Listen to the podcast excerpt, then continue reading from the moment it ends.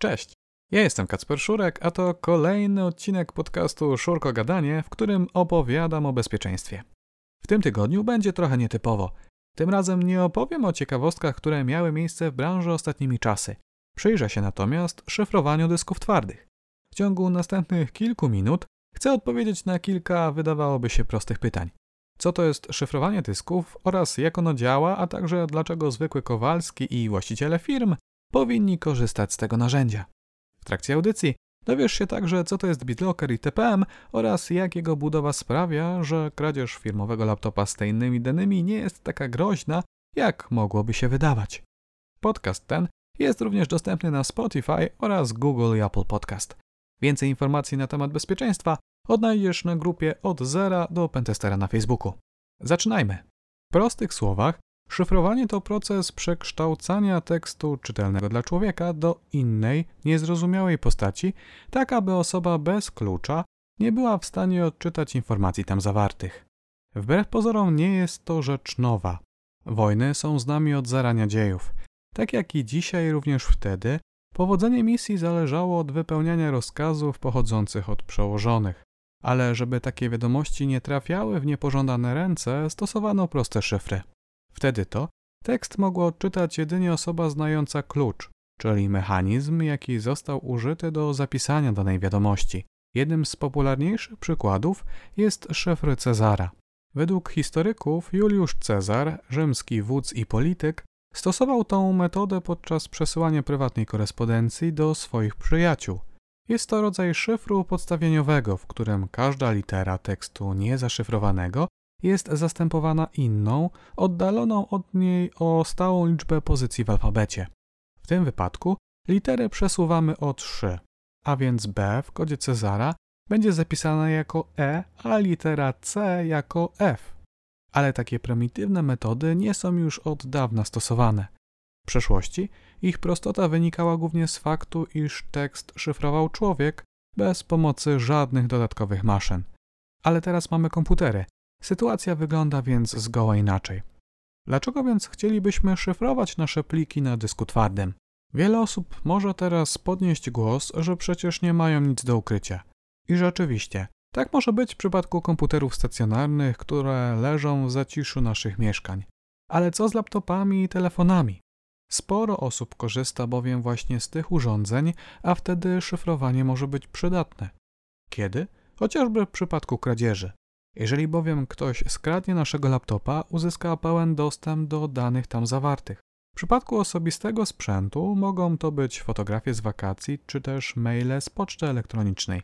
Ale gdy mowa o firmach, atakujący może uzyskać dostęp do kodów źródłowych naszej aplikacji czy też tajemnic przedsiębiorstwa, chociażby listy klientów, z którymi współpracujemy. Możesz spytać, ale jak to możliwe? Przecież mój komputer jest zabezpieczony hasłem. Za każdym razem, gdy go uruchamiam, na ekranie startowym Windowsa proszony jestem o podanie tajnej kombinacji znaków i dopiero wtedy uzyskuję dostęp do zasobów maszyny. No i rzeczywiście, tak wygląda mechanizm logowania, ale nie ma on nic wspólnego z szyfrowaniem dysku. Komputer bowiem składa się z wielu komponentów. Mamy zatem procesor, RAM, kartę graficzną oraz dysk.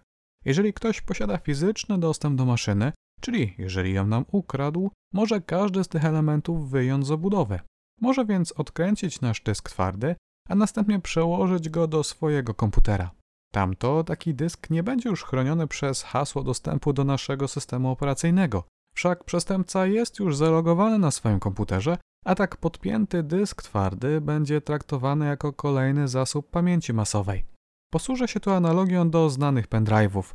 Przecież gdy przenosimy dane przy pomocy tych urządzeń, po ich wpięciu poprzez port USB są one widoczne jako normalne dyski twarde. To samo w tym przypadku.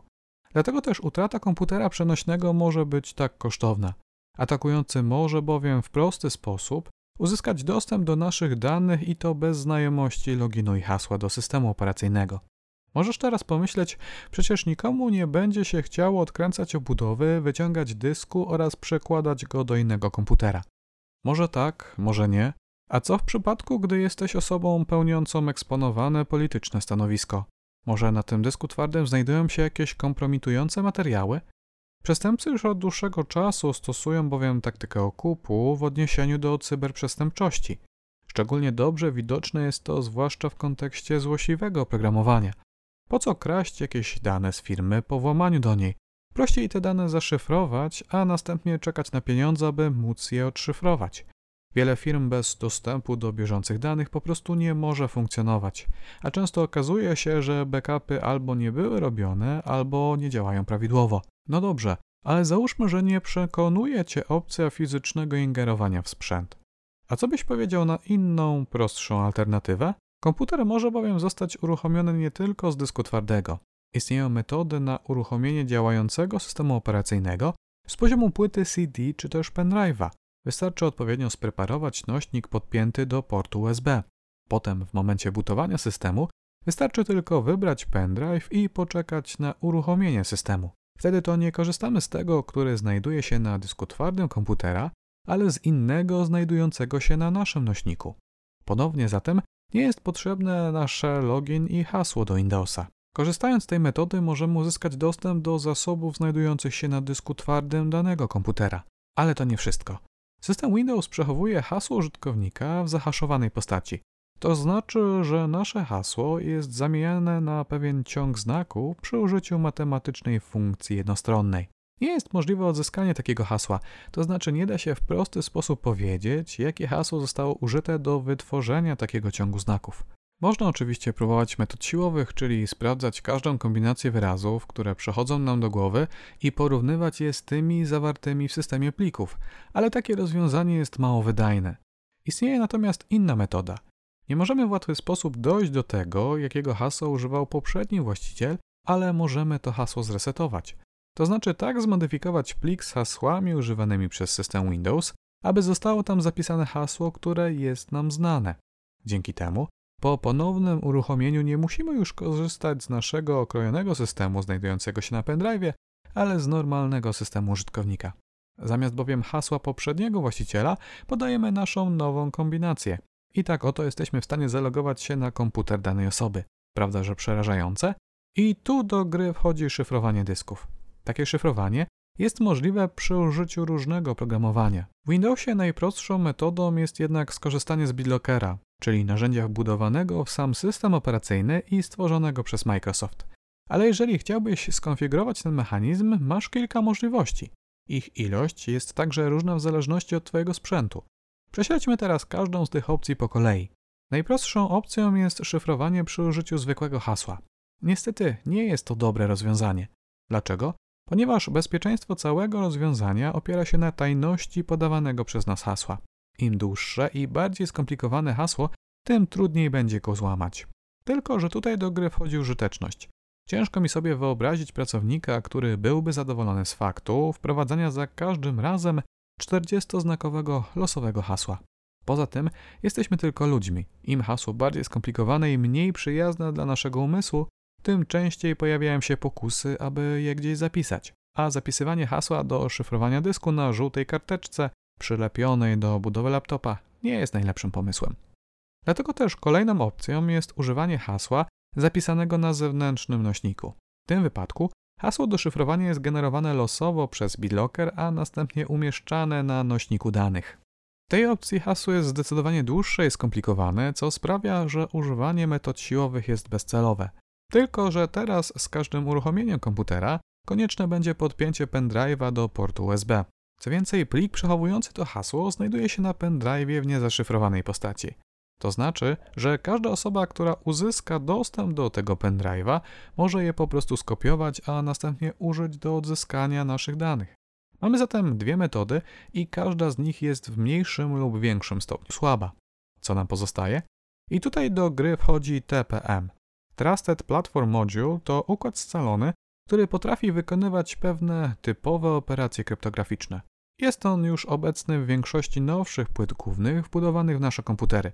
W przeszłości montowano go głównie w rozwiązaniach klasy Enterprise.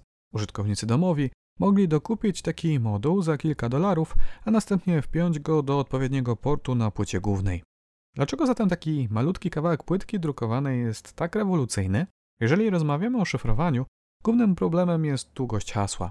Z jednej strony musi być ono dostatecznie krótkie, abyśmy byli je w stanie zapamiętać, z drugiej jednak strony musi być dostatecznie długie, aby nie dało się go złamać przy pomocy ataków brute force. A co gdyby to hasło było przechowywane w module TPM? Możesz sobie teraz pomyśleć, hola hola, ale przecież to już było. Przecież przed chwilą opisywałem opcję, w której hasło było przechowywane na pendrive'ie.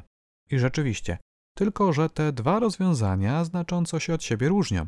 TPM możesz bowiem traktować jako safe, który jest zamurowany i przykręcony śrubami do naszej ściany.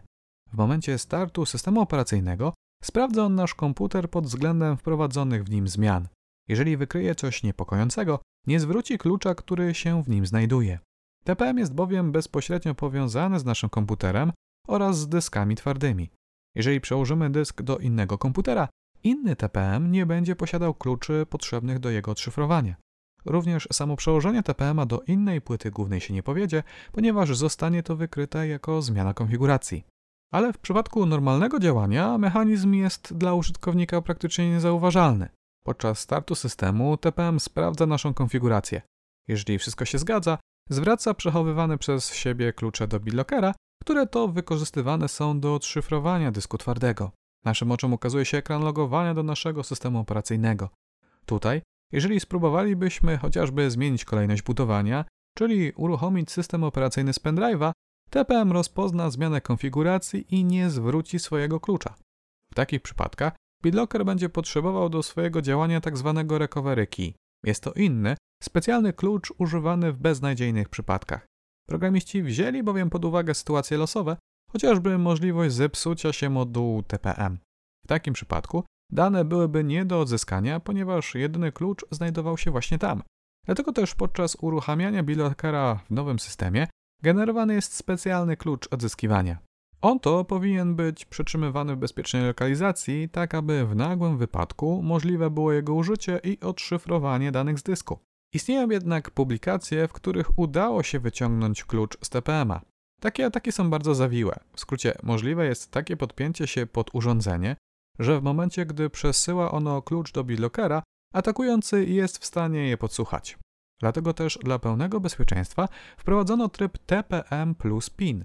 Ten tryb można porównać do sejfu przytwierdzonego do ściany, którego da się otworzyć tylko kluczem.